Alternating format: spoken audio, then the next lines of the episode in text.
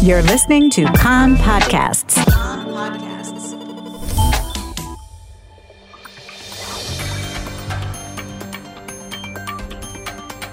You are listening to the English language news of Kan, the Israeli Public Broadcasting Corporation.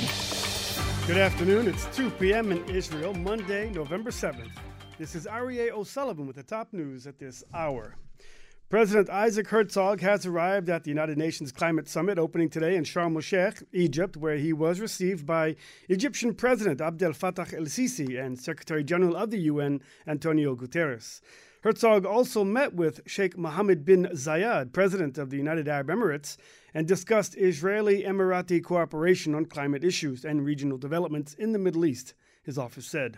Herzog, who is, is expected to visit the United Arab Emirates next month.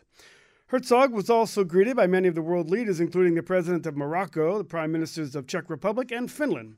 Before departing for the climate conference in Israel, Herzog said he would be would present the Israeli vision of what he called the renewable Middle East, in which Israel and regional states will cooperate to provide major solutions for the climate crisis. The climate is at the top of the state of Israel's priorities, he said. It is connected to the future of our children and the future generations. We must do everything to do our part to save humankind. Herzog is also expected to meet with Jordan's King Abdullah II and Prime Minister of the United Kingdom, Rishi Sunak. Meanwhile, sources in Jordan have warned that any attempt by the next government of Israel to change the status quo on the Temple Mount would harm relations between Israel and the Hashemite kingdom and also with Arab states in the region.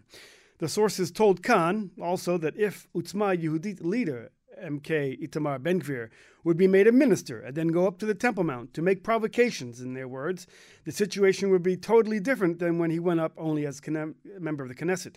The sources said that they were, they were hopeful that Likud leader Benjamin Netanyahu, who is said to be Israel's next premier, is aware of the dangers of these processes and that the strategic importance of peace between Israel and Jordan. The Jerusalem District Court today has indicted four youths who were involved in a car wreck that killed Ahuvia Sandak two years ago for crimes including committing terrorist acts, intentionally causing damage to a vehicle due to nationalistic motivations, and driving without a license. The youths had been trying to evade police and crashed, killing the 16 year old Sandak. The accused are Ephraim Gozlin and Tzvi Katan and two other minors. According to the charge sheet, the four were in a car near the settlement of Kochav Hashachar they are accused of stopping at the side of the road on a hilltop and stoning cars driven by Arabs. Two were damaged. They then fled the scene, and a police vehicle chased them, during which their car was rammed, turned over, and killing Sandak.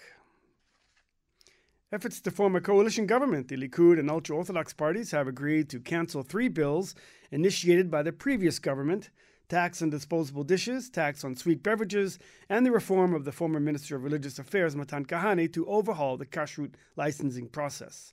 The sides agreed that the cancellation of these moves would be done quickly after a new Knesset is sworn in. MK Yitzhak Pindrus of United Torah Judaism told Kan that the coming days will see a hastened process to set up a coalition government. He added that the apparent coalition was, in his words, going to be varied and without large differences on principal issues. Tragedy in a small village in central Israel. A cupboard apparently collapsed on a four year old boy in the town of Shapira near Kiryat Malachi. The boy suffered mortal injuries and was rushed to the Barzilai hospital in Ashkelon, but doctors could not save his life. In sports, Israeli marathon runner Lonah Chemtai Salpeter came in second in New York City's marathon race yesterday. She had been winning until the final two miles when Kenyan Sharon Lokedi passed her. Congratulations to Salpeter, even on second place. Taking a look at the weather and local rain in the north and center of the country today. This evening, the rain will spread to the northern Negev. Flood warnings are in effect in the coastal plain, Judean desert, and the Dead Sea area. Maximum temperatures for the main regions Jerusalem 21, Tel Aviv 25, Haifa 23, Tzfat 18, Beersheba 25, and Danilat going up to 29 degrees centigrade. That's the news from Kan Reka, the Israeli Public Broadcasting Corporation. Join us at 8 p.m. Israel time for our one hour news program.